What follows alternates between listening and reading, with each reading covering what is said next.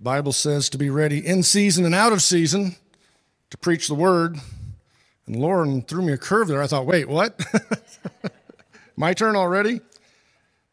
I've got to warn you, uh, Cam was telling me before the service that, uh, oh my goodness, they've put up sound things there. So now the, the, the clock that is usually on the wall, I don't have it. So I'm going to have to defend, depend on my Fitbit to keep us on time. But this is at least a 10,000 step message. So I'll just keep going till I hit 10,000 and then, then we'll stop. No, I'm just kidding. Are you glad to be here this morning?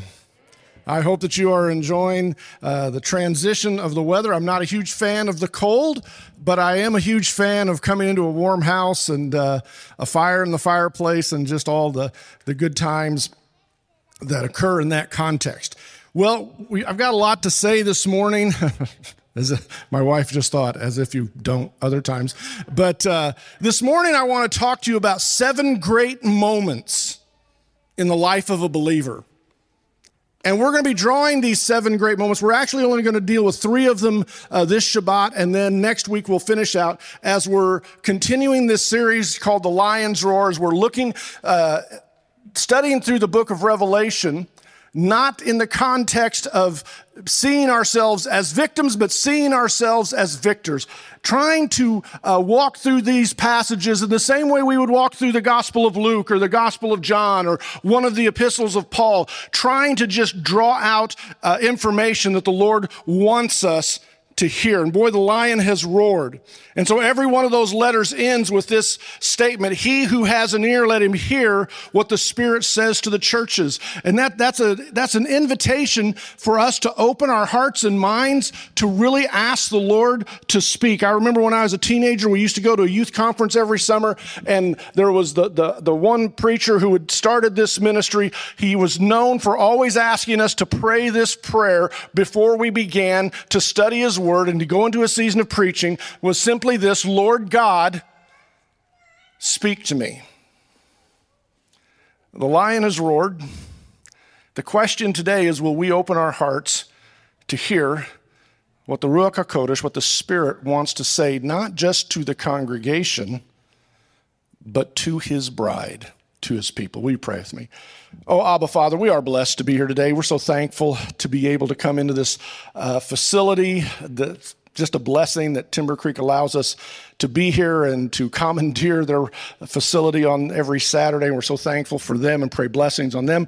But Lord, I also pray, pray blessings and ask for your presence today in our midst. Father, I pray that your presence would also be felt strongly in the homes of those who are joining us online from around the nation and maybe even around the world. Father, that your spirit would meet them in this moment, whether they are watching it with us live or, uh, take time to watch later, Father, I pray that your Holy Spirit would move powerfully, that they would hear your voice and they would listen attentively, not for what you're saying about somebody else, but what you're saying to us. I pray this in Yeshua's name and for his glory. Amen. So, we've come to Revelation 2 and 3, and we've come to these seven letters that Jesus is dictating to John. And throughout the ages, if you, if you read different uh, commentaries, people will give different ideas about what are the nature of these letters. Some will simply say that they're just for those seven churches in the generation in which the, the generation which received those letters. And I've got to tell you, there's, there's a lot of merit to that in the sense that the things that we see in these passages and these letters happening in our day, uh, they were already happening in their day.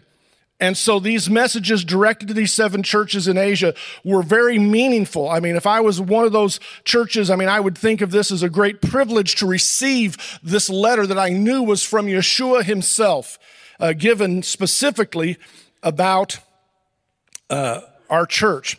Some have seen these as a description of seven prophetic ages of the church. And they've kind of taken the last 2,000 years and they've kind of looked at how each letter chronologically, they've tried to see if that kind of matches a season in church history. And I've read some of those and I'm not trying to demean that approach because certainly this is the word of God. It's prophecy. It has prophetic application. But I think that's a little bit of a stretch, but it's certainly been applicable to all of the generations of the church uh, during that time. But I believe that these are descriptions of perpetual challenges that continue throughout the life of the church until the Messiah comes. I see these letters as calling us to become champions, calling us to become overcomers.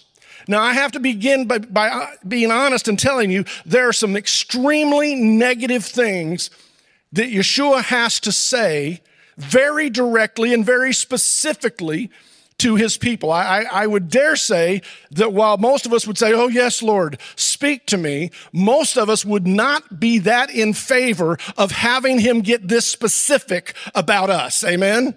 I mean, I would, Lord, if you want to send a letter about them down there on that other corner, go ahead. But, uh, you know, we got it all together, right? So I don't think so. These letters are filled with admonition. Now, that's a word that we don't use a lot anymore, so I want to define it. Admonition or to admonish somebody is to give counsel and warning. And we tend to focus on the negative aspect of that because normally the admonition is calling out a behavior that needs to be changed or a belief or a mindset. And so when you're getting admonished, it's not usually because you're doing something right. It's because you need to step up and do something better. But all of these letters end or, or include these words to him who overcomes. The implication is clear. You're either going to be the overcome or you're going to be the overcomer. Admonishment, please hear this, is never about criticism that stifles progress. Admonishment is always given for the sake of advancement. Meaning the end of the story isn't that you got called out for doing something wrong, but that in getting called out for doing something wrong, challenged to do something better, you improve. I was uh, privileged to be a football coach in Union County, Indiana for about eight and a half seasons and I, I, really loved it. But I, at the same time, I was a youth pastor and then a pastor of a church in that town. And I began to notice there was a dramatic difference between the way people wanted me to coach their sons and the way the church wanted me to speak to them. As a coach, I was expected to be very specific about what a player wasn't doing right. Because otherwise, the player didn't improve. I was allowed to be very specific. But I found that once I got in the pulpit, and I love this church, I'm not speaking ill of them at all, but getting too specific was a recipe for conflict. As long as I just kind of shot over everybody's head, as long as I didn't get real specific, everything was okay. I found that in coaching, I got to be more honest than sometimes in preaching. And when you get to Yeshua's letters, man, he's, uh, he's not holding his punches, is he? I had a young man, maybe one of the best athletes that uh, I had at the time, who was um, very immature. And he came in uh, one day after practice and he was quite frustrated. And he wanted to have a meeting. And so he had his cousin with him. So we went into the coach's office and we closed the door. And this young man was very tall. He was a superb athlete. And he said, I don't understand what's going on. Why aren't you guys using me? And his feeling was that he was being overlooked. He was mad because on defense, we had put him as a defensive end on the weak side. And when he heard those words weak side, he took it personally. In spite of the fact that we had put him on the weak side because that gave him the greatest opportunity for the glory of sacking the quarterback. He was he was positioned exactly where he needed to be to gain the most glory, but because of one word, he didn't see what was going on. But what he was really mad about was at the time he's like maybe six two, and our quarterback was like five eight, and uh, we had to we had to tell our offensive line don't stand up too much on pass plays because he can't see over you. And this young man just couldn't understand why he wasn't playing quarterback. And I said, Do you really want me to tell you? And he said, Yeah. I said, No. Do you really want me to tell you?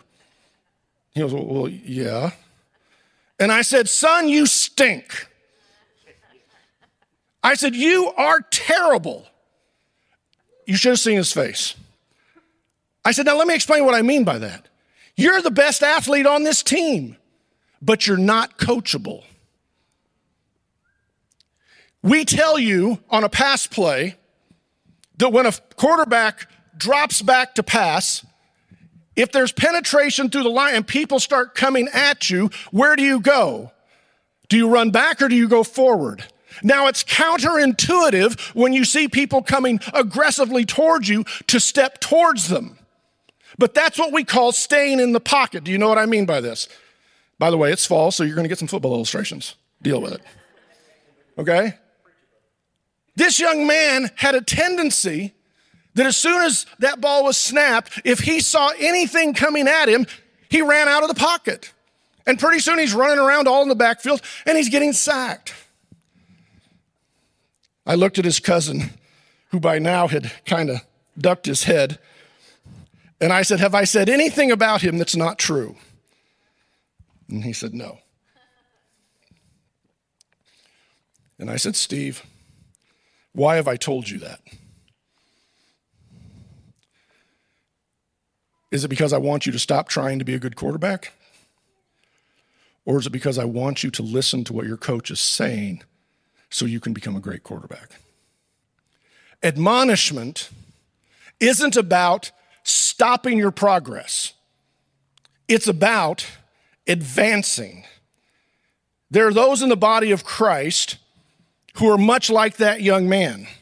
Because the, the scripture will call us to do things, to step into the fray, to engage the enemy where our natural inclination is to run the other direction.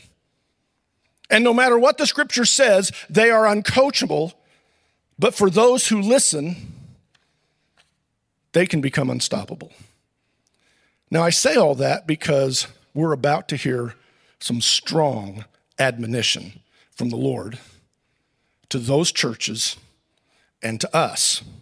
But I want to frame this in a very positive way. That's why I'm referring to it as seven great moments in the life of the church, because what happens in that moment when you see somebody, as a coach, I can tell you that moment that you're looking on the field and you see a young man do what he's been coached to do, it's a thrilling moment.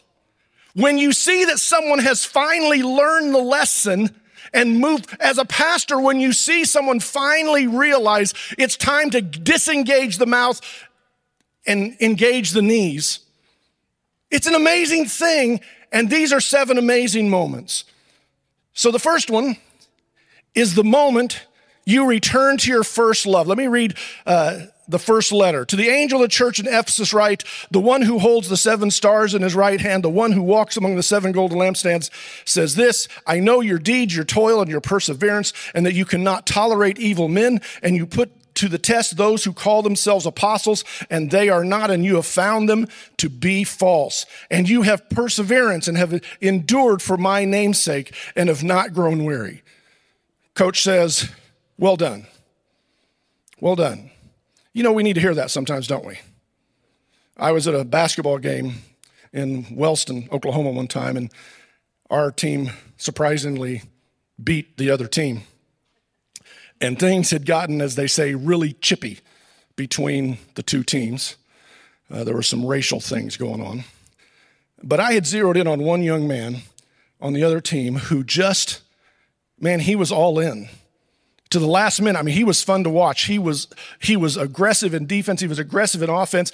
And and when the game was over, I don't know why, but as he was coming, I was headed to the door, and he their team was coming towards the door, and I just said, "Hey, number ten, excellent hustle. just excellent. You should have seen his face. I didn't try to engage him in any more conversation other than that, but as I walked past him, I felt this hand grab my shoulder and just squeeze. You know, some of you today may need to know that the Lord is with you.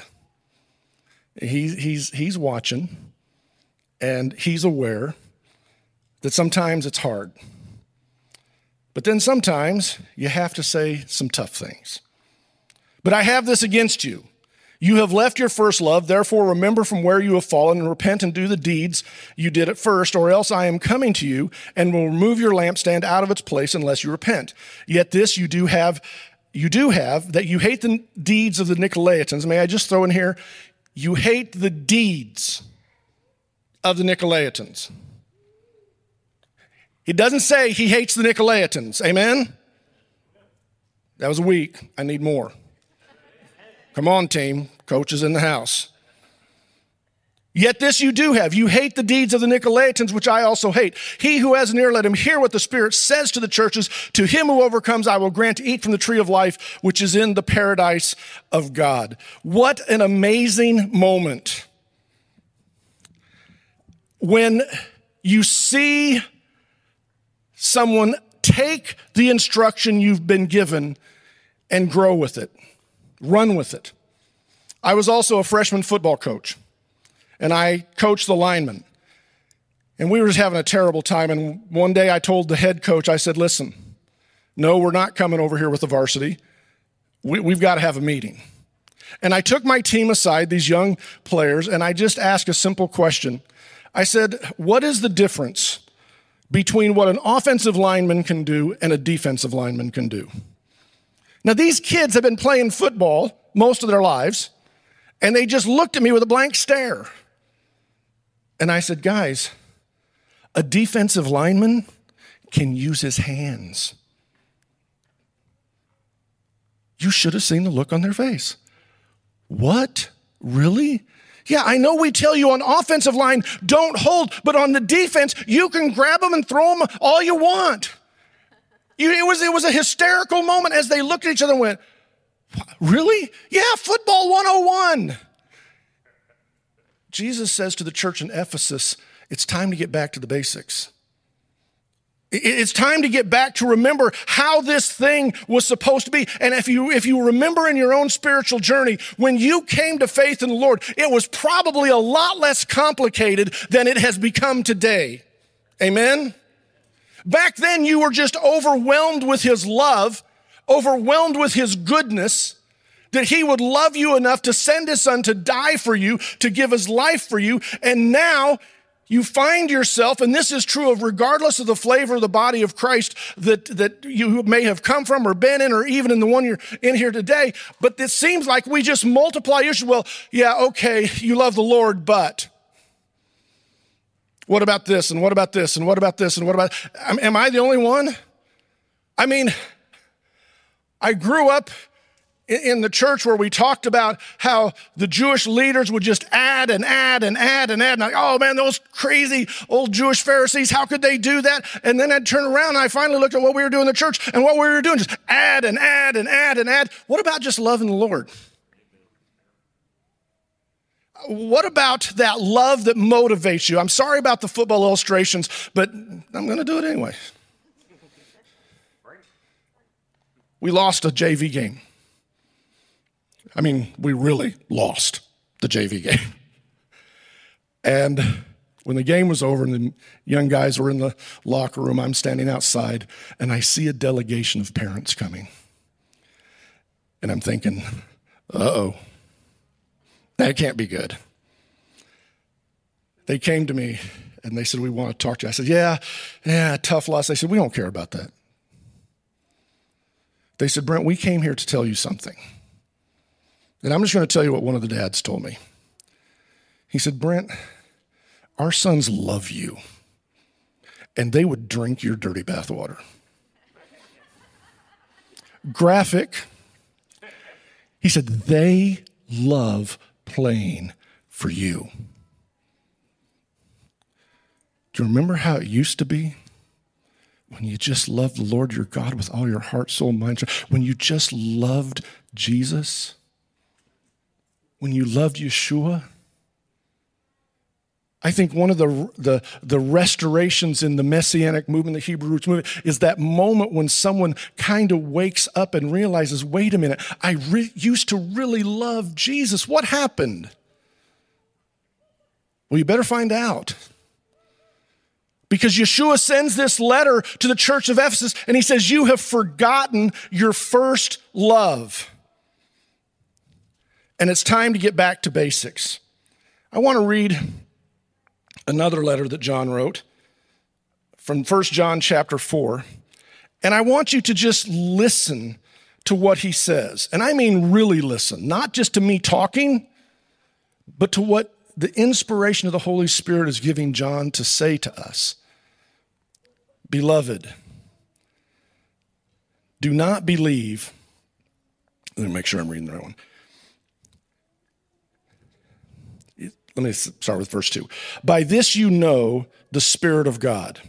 Every spirit that confesses that Jesus Christ has come in the flesh is from God, and every spirit that does not confess Jesus is not from God, and the spirit of the Antichrist, of which you have heard that it is coming and now is already in the world. You know how we know the spirit of Antichrist is already in the world? Because people who used to claim to be believers, messianic and Christian, no longer name Yeshua as the Messiah. That's the fruit of the root they dove into. He said, But you are, you are from God, little children. You have overcome them because greater is he that is in you than he that is in the world. They are from the world, therefore they speak as from the world. The world listens to them. We are from God. He who knows God listens to us. He who is not from God does not listen to us. By this we know the spirit of truth and the spirit of error. He who has an ear, let him hear. Beloved, let us love one another, for love is from God, and everyone who loves is born of God and knows God. The one who does not love does not know God, for God is love. Guys, this, this is discipleship 101. This is what it means to be a believer 101. It's not about all of the, the, the, holidays you celebrate or the commandments you keep. If you are not walking in love, I didn't say it, he said it, you don't know God. That's what he said. Now, now I'm going to tell you later about someone that said that recently, and they weren't an apostle of the Lord. By this, the love of God was manifested in us that God has sent his only begotten son into the world so that we might live through him in this love, not that we loved God, but that he loved us and sent his son to be the propitiation for our sins. Beloved, if God so loved us, we ought also to love one another. I, I encourage you just to go back home and finish reading John chapter 4, 1 John 4. Yeshua warned us in Matthew 24 12 that because of the increase of wickedness, sinfulness in the last days, the love of many would grow cold. So, how can we get back to loving people if sin is increasing exponentially? That's a tough equation, isn't it? Because the more sinful they become, the more of a target we become. Am I, am I right? But there's this little equation. How, how, do we, how do we do that? How can we get back to loving people while sin is increasing? Stay in the pocket. Don't disengage, engage. Romans 5:20, where sin increases, God increase grace increases exponentially. Now, as people who know the full biblical definition of grace from the Old Testament word chesed, which is loving kindness, we have to understand that while we're looking at the sinfulness increasing in the world, we should also have an expectation of the rise of grace and the New Testament word charis, which is not about a pagan deity. It's about the love and power that God pours out in our lives. Yeah, we have people online trying to make you think that you can't celebrate the grace that is talked about in the New Testament because the Greek word that describes it was used for oive. I mean, they just suck the joy out of everything. It's like walking into a room and at the far end of the room, there's a million dollars and they say, Look, it's yours. All you got to do is walk across the floor. Well, that's easy, except that the floor is just a, a, a patchwork, a checkerboard of lines. It's impo- your foot is bigger than the lines. You can't get there. That's the, that's the kind of life they live. But God says where sin increases, grace increases all the more. That's why I'm saying this is an amazing moment. This is an amazing moment for the people of God to say, you know what? Sin is increasing, but this is a time not when I should be allowing my love to grow cold, but for my love to cause me to step into the grace and power of God and engage the world with the truth that I know. Amen? This isn't the season of defeat. This is the season of our destiny where we become the testimony, where people see the manifestation of the kingdom of God, His power and His presence growing exponentially in us. And the manifestation of that is love.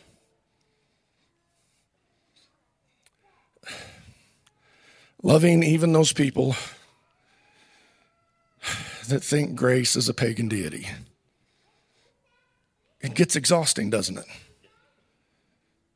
But we can't let our love grow cold. That's the fastest way because here's what happens. The minute we let our love grow cold, guess what happens? We stop doing the deeds we've been called to do. Paul talks about the deeds that were prepared in advance for us to do. Well, guess what? They go left undone because we decide to disengage. But what an amazing moment it could be. Second amazing moment is that moment when you realize that your advocate is greater than your adversary. Let me read the second letter to the church of Smyrna. And to the angel of the church in Smyrna, write, the first and the last, who was dead and has come to life, says this I know your deeds, your tribulation, your poverty, but you are rich, and the blasphemy by those who say they are Jews and are not, but are a synagogue of Satan.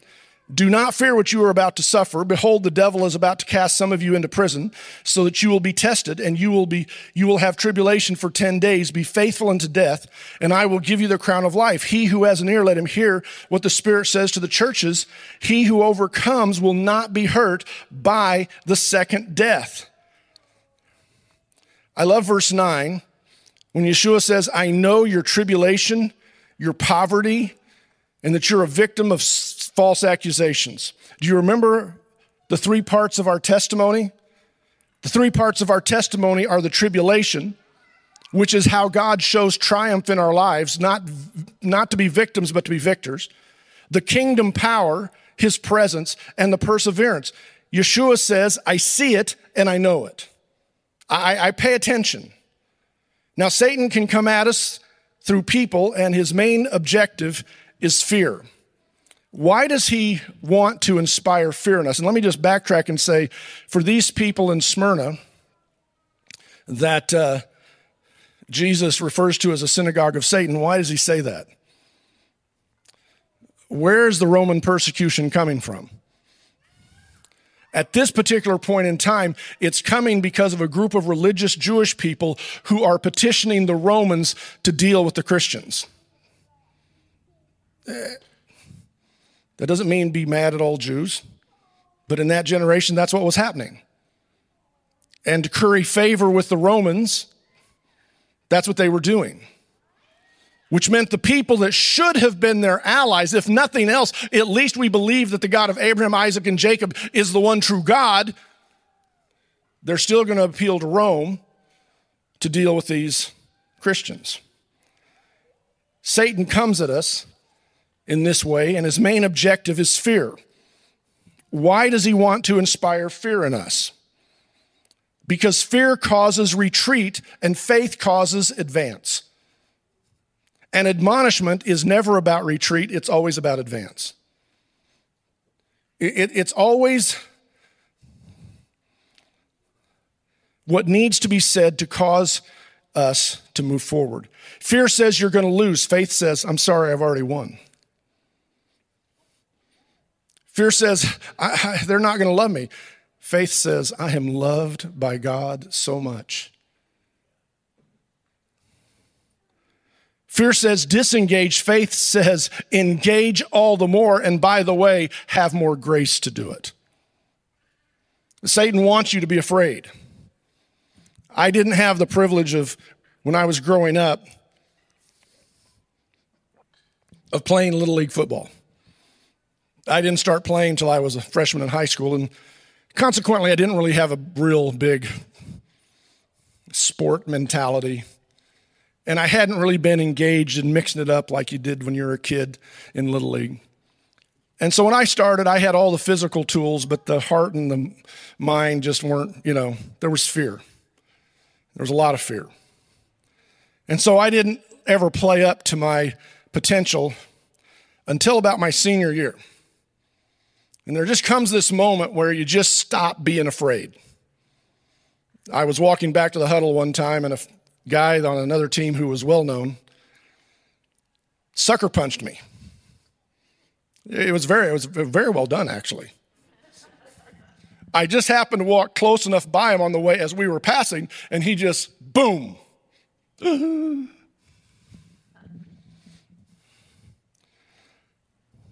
I went to the huddle, and the person that was bringing in the play brought the play in. I said, No, we're going to run 21X trap. I was a lineman. He goes, But coach, I don't care what coach said. We're going to run 21X trap. Run it. Now, why did I want him to do that? Well, see, that guy was a defensive lineman on the other side, and I was a right side guard, and 21X trap meant I got to go clean his clock. and fear gave way to confidence. I laid him out. Eventually got back to the sideline when that series was over, and our coach was a mountain of a man. He said, Avery, said, Yes, coach. Did you change my play? I said, Yes, sir, I did. Don't you ever do that again. Yes, sir. I started to walk away. Avery. Yes, sir. Good call. There's just this amazing moment when you suddenly realize that there's nothing to be afraid of. You can get hit and you can get back up. You can fail and the Lord still loves you. You cannot have all of your pronunciation right and the gates of heaven will still open for you.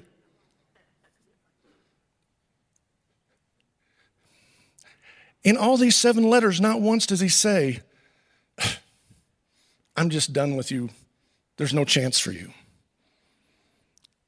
I mean, what a moment when tribulation becomes triumph and our poverty is actually our prosperity. This was a church that was really actually dealing with uh, poverty because of what the Romans were doing to the fellowship of the Christians because of this synagogue of Satan was poking Rome on their behalf. These people were, were actually knowing what poverty was. And Yeshua says, you're not poor, you're rich.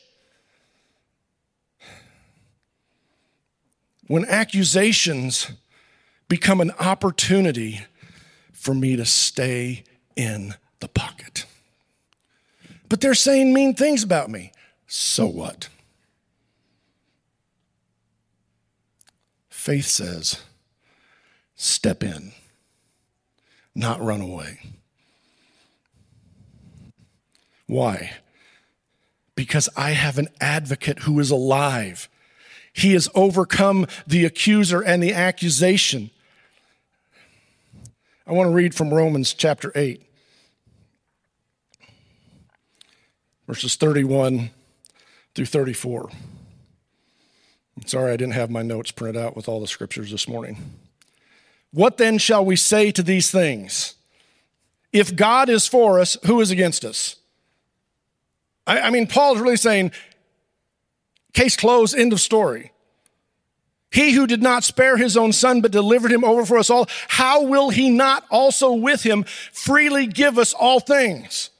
Paul is saying, if he was willing to give you his son, you don't think he's going to give you what you need when people are accusing you, when people are uh, bringing tribulation and, and suffering against you?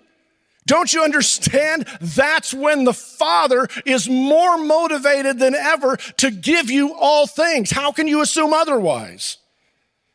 Then verse 33, who will bring a charge against God's elect? God is the one who justifies. Who is the one who condemns? Christ Jesus is he who died, yes, rather, who was raised, who is at the right hand of God, who also intercedes for us. Who can separate us from the love of Christ? Will tribulation or distress or persecution or famine or nakedness or peril or sword? No! Why? Because my great high priest stands at the right, high, uh, the right hand of the Father, being my advocate. And instead of being deflated by fear, I should be puffed up by faith, confident in who is interceding. Now, I realize this is all great coaching encouragement talk. Because I don't know what your tribulation is. I don't know what your poverty is. I don't know what people are saying about you. I went through a period, we went through a period where the Lord spoke to me and he said, Brent, step back, step out, and watch what happens. And I thought, oh, that doesn't sound good. It wasn't. I'm just going to be honest with what happened. The church that we grew up in got a whole bunch of bad intel about what I believe, and they turned on us. Some of them turned on us. This movement, started spreading rumors about things I hadn't said to the kids, and they turned on me. And the Lord had already told me, You can't do anything about it. Step back, step out, watch what happens. Because we sing about it all. I mean, it's a great lyric in a song. Is the Lord is my strength, the Lord is my shield, He's my defender. It sings wonderfully, but when it's actually happening, it's not so pleasant, is it? And sometimes you have to have the confidence of the one who is fighting on your behalf. What an incredible moment for the body of Christ to come to that place where we stop fearing the tribulation and start anticipating the triumph of his presence poured out for us. Come on. Amen. Anybody? Now, that doesn't mean it's not that those moments of challenge aren't going to be painful, those moments of accusations don't hurt. All of that's very real. The Lord doesn't take away from that. But He does give us an overwhelming love and grace to endure it and to press on. You see, for them, this wasn't theoretical. Just 19 years after these words were written, a man named Polycarp became the bishop of the church in Smyrna. And when faced with the option to acknowledge Caesar as God or die, he chose to bear witness for Christ and was martyred in that place. A victor, not a victim. He chose. How do you do that? How do you choose to engage when it's life or death?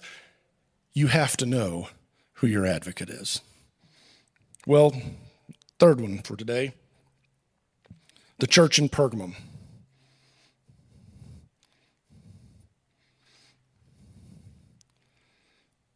And this one's really kind of heavy.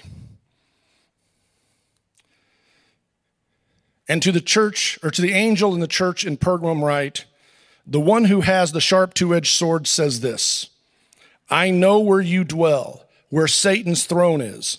And you hold fast my name and did not deny my faith, even the days of Antipas, my witness, my faithful one, who was killed among you where Satan dwells. Remember, again, this isn't theoretical for these people. Church, someday it's not going to be theoretical for some of us. But I have a few things against you because you have, have there some who hold to the teachings of Balaam who kept teaching Balak to put a stumbling block before the sons of Israel, to eat things sacrificed to idols, and to commit acts of immorality. So you also have some in the in the same way hold to the teaching of the Nicolaitans. Therefore repent, or else I am coming to you quickly, and I will make war against them with the sword of my mouth. He who has an ear, let him hear what the Spirit says to the churches. To him who overcomes, to him I will give some of the hidden manna, and I will give him a white stone and a new name written on the stone, which no one else knows but he who receives it. This is an amazing moment for the person who receives the admonition that Yeshua gives to the church, to the believers in Pergamum, and, and notice he always says to the churches, so it's obvious the message isn't just to the church in Pergamum. This is an amazing moment when you begin to realize who fights for you, because when you realize who fights for you, you also learn how to fight the right way. I love that Yeshua says that he knows where they dwell, literally the place of Satan's throne. This is so appropriate for Pergamum. This is the first city in Asia Minor to specifically build a temple to Caesar Augustus. These were, they, they called themselves the temple wardens. These were the, this was the place where Rome had its strongest foothold in regard to emperor worship and Caesar worship. And so if that's the case, you know the pressure put on Christians because they, look, Rome knew that Jews and Christians would not affirm Caesar as God. In, in fact, in, in Jerusalem, they, they kind of had a, uh, they got a pass on that because they knew it was never going to happen. And if, if, if it was never going to happen, then it was just going to be a constant upheaval and a constant battle. But they're not in Jerusalem. They're in Asia Minor. They're in a province of Rome. And Jesus says, I know where you're literally living at ground zero for emperor worship, yet you have remained faithful. They have also already been eyewitness to martyrdom. Antipas has already lost. I mean, this is not theoretical. This, this is very real. They, they, they have experienced, they have seen firsthand the choice that is before them. But they must be admonished about regarding the presence of false teachers. Now, I want to remind you of the spirit of Antichrist, the way of Cain, the error of Balaam, and the rebellion of Korah. The error of Balaam is that false teaching, and it's mentioned here. And Jesus puts it right beside the Nicolaitans, um, who share that same you know, the Nicolaitans, they were all about, well, their answer to Romans 6 1, should we continue in sin that grace may abound? The Nicolaitans would say, yes. It doesn't matter, you're going to be saved anyway. They were the original once saved, always saved crew. oh, now I'm in trouble. I was pleased when I was re- doing some study for this. I came across uh, a scholar who kind of brought out some things that I have brought out in the past about this. Judaism looks at the meaning of uh, Balaam's name and associates it with the idea of someone who overcomes people. Well, how, does, how did Balaam or Bilam in Hebrew, how, how did he overcome people? He put false teaching in front of them. Go ahead and interact with the world. Go ahead and sit down with their sons and daughters. Go ahead and take their daughters and sons for wives and husbands.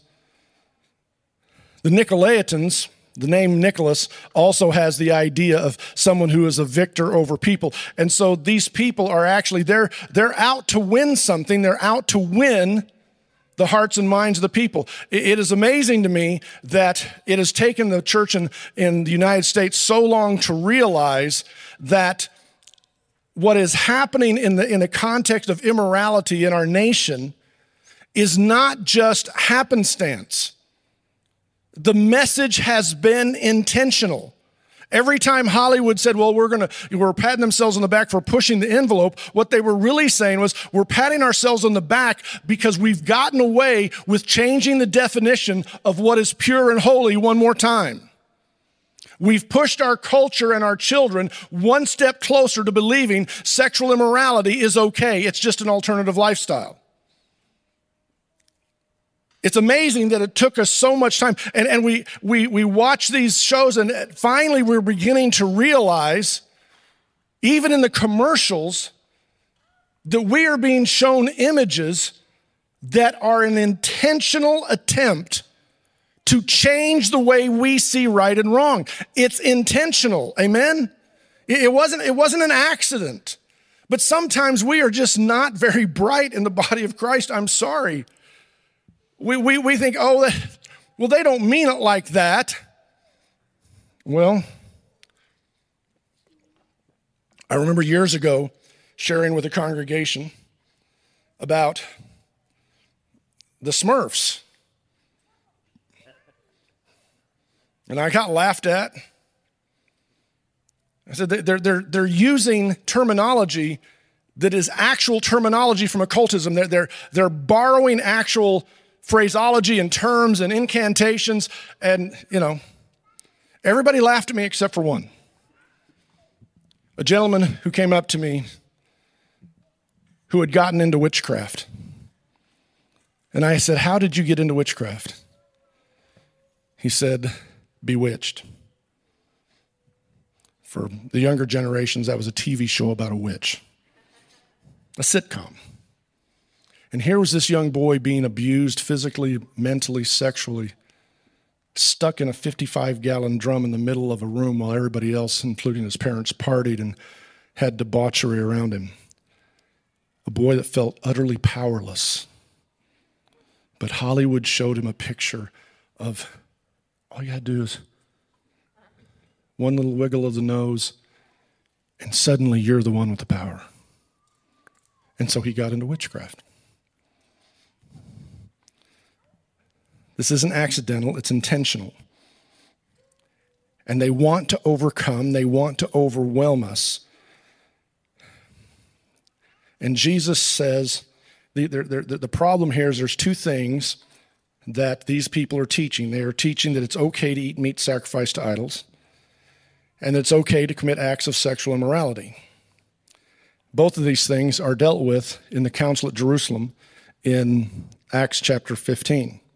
Let me build a bridge for you between these two things because you will constantly find uh, the pairing of sexual sin and dietary restrictions from the earliest time in, in the history of the Bible. Why is that? To make it just as simple as possible, it's because they're both blood issues. The vast majority of things that people are told not to eat, be, that they're unkosher, is because the animal is carnivorous and the animal consumes blood. We are forbidden from blood. If you eat a carnivorous animal that has consumed blood, then you eat that animal, then you've consumed blood. And it creates a blood guiltiness. And God didn't want his people to deal with that because it affects us. The other is sexual immorality, which is an issue of blood. And I know we have young ones in here, but parents, you can explain it to them later. But without blood, there is no intimacy. Years ago, I was preaching at Camp Yeshua, and I told them, life is in the blood, and it doesn't belong to you. The life that is, that is carried to every part of my body through the blood that is within me is the, the breath of God is his gift, and I don't have the right to use my body to do things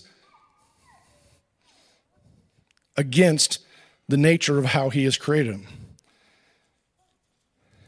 Now that's interesting because here we are, so many centuries later, and these two issues are still the big issues that Satan is using to undermine the body of Christ. Now,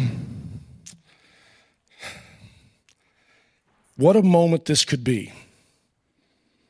The realization that the one who fights for me won the victory for me by giving his blood in death that I might live. So, how am I going to fight? How do I deal with all of this stuff that's going around us? Well, if those parents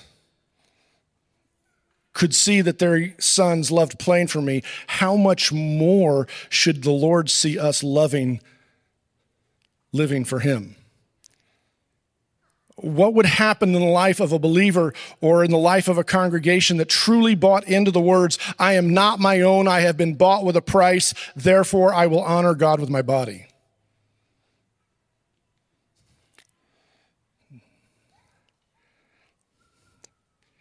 I'm glad that Yeshua fights for me. But I also need to learn how he fought. Because he said some very direct things and we're about to enter into one of the most awkward seasons of the year. To many, the Christmas season has its origins in paganism. That's what they believe.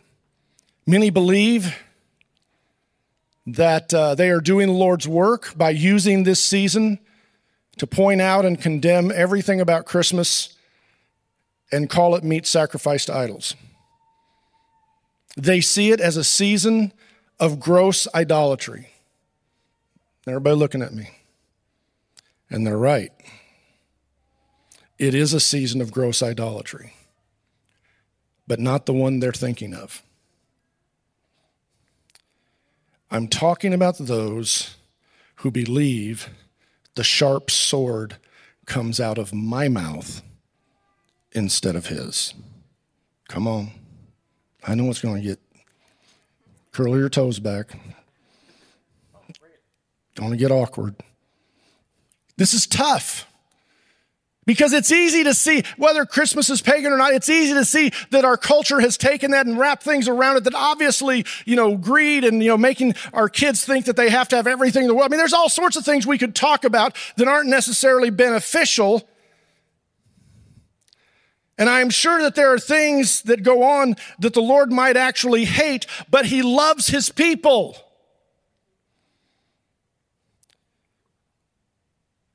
I want to read a reminder from Jude,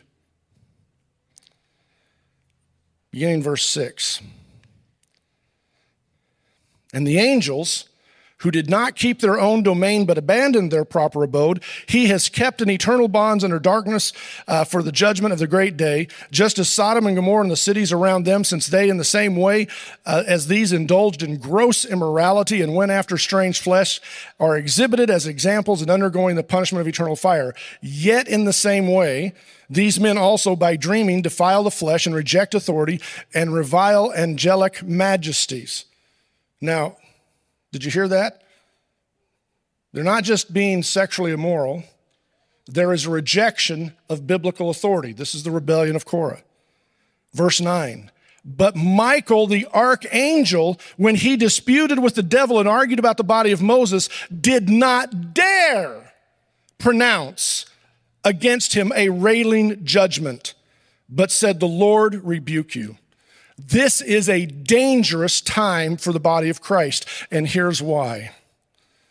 Because some of us are sure we are, have the right and are called to pronounce railing judgments against our brothers and sisters in the greater body of Christ. And that's above your pay grade.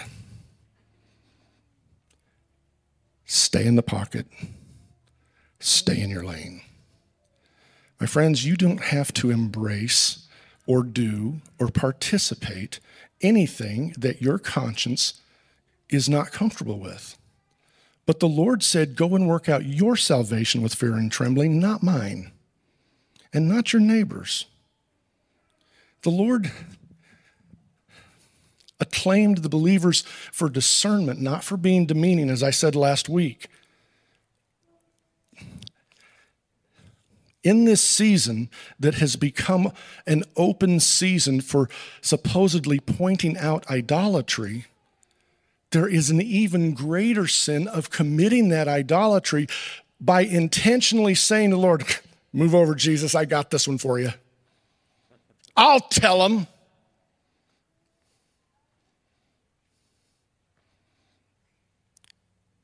Where's the joy in that?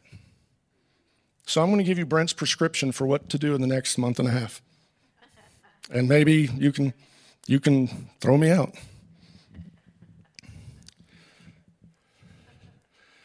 The gospel is never pagan. Come on. The gospel is never pagan. It's not pagan on Sunday and it's not more or less pagan on Saturday. It's never pagan to pronounce the story, the narrative of how the Lord loved us so much that he sent his son to die for us. But he first had to be born. You know what actually takes place during this month? The entire month is suddenly dedicated to the whole birth narrative, which, by the way, the birth narrative begins with the uh, overshadowing of Miriam. I'm pro life. When, when did the incarnation of Christ begin? At birth or conception? At conception. And you're going to hear that story told. You're going to hear the story of the witness of the wise man. You're going to hear, you're going to hear songs. And, and, you know what? That doesn't mean you have to love every song you hear, but you know what? The worst thing in the world is to, you've got to guard your heart because you know the Lord fought for us. He fought against those things would, that would deceive us, that would take us away from Him, but He always loved the people. He wasn't fighting with them, He was fighting for us. This is a dangerous, dangerous season for those within this movement in particular, many of whom have had issues with Christmas because it is a gross act of idolatry to assume the right to nudge Jesus off his throne and say, Well, you may not have come into the world to judge it, but I will. And you think, Well, Brent, just because people bring that up that doesn't mean they're condemning them. Guys, just last night, Chris, who never causes any controversy or stirs, stirs anything up, posted something on Facebook, and I just got a bag of popcorn, sat there and watched. And, and there, were peop- there were some people who were very reasonable in what they, their response. But there were also phrases like, that guy doesn't know the word and he doesn't know the, doesn't know Abba. I'm sorry.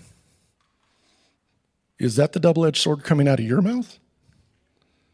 Another person posted that those people are not welcome at our convocation. When did you shed your blood for those he invited to the table? Come on, church. We are about to go into a season of tri- tribulation and, and conflict in the world, it doesn't, it shouldn't be happening among his own body, his own bride. So when you don't have to turn off your favorite Christian worship station for a month, you can sing along and worship and remember the great story of the conception and the birth. And that doesn't mean you have to go out and buy a Christmas tree. You don't have to go out and cut down a Christmas tree, but you better stop cutting down believers. Maybe we need to get the Yule log out of our, you know, before we worry about the Yule log in someone else's eye, let's get the tree, the forest of condemnation out of ours. Amen? Because it's not time to disengage with the body of Christ. It's time to engage because we need the body of Christ. Yeshua says some very direct things. Guys, this could be a great moment for us. Because what happens after admonishment is really what Yeshua cares about. It's not that we were able to parse all the verbs and all the definitions of, of the words of his admonition. It's did we take the admonition to heart and did we change and did we get in the game the way he wanted us to? That moment when we return to our first love where we begin to stop fearing the increase of sin because we're absolutely convinced of the love of the Father is going to pour out exponentially His love and grace and power into the hearts of believers. What a moment when you run off the field and you just think, you're like, Coach, I'm just getting beat up. I just, yeah. Coach says, get back in there. It's on. Where we, we haven't even we haven't even begun to start playing yet. What a great moment it can be when we realize that our advocate is greater than our adversary, when fear loses out to faith and we re engage with people, and we need to re engage. People need to hear the story of the birth of Messiah. You know why? Because this movement has struggled with a big issue the deity of Yeshua. You know why they struggle with it? We don't tell the birth narrative. We don't talk about Emmanuel. We need to re engage, not isolate. And what would happen if we would? How many more people might listen to us talk about how much we love Passover and Shavuot and, and Yom Kippur and Rosh Hashanah. I mean, how many more people might come to enjoy those holidays of the Bible that are, are, the curriculum that tell us about redemption and revelation and, and all these things, reunion with Christ. How many more ears would listen to what we had to say if we'd stop attacking them? What a moment that it would be if we would finally realize that He's fighting for us. We don't have to fight against each other. But we do need to learn to fight the way he did. He laid down his life, he shed his blood so that someone else could live. He gave of himself. He didn't just rail at people, he showed them the full extent of his love. You see, there is a moment after admonishment where we get to make the choice whether we are going to be uncoachable or unstoppable. In Christ, we can be unstoppable. Walk, therefore, in a manner worthy of your calling with all humility and gentleness and patience, bearing with one another in love, eager to maintain the unity of the Spirit and the bond of peace. We'll have the benediction now.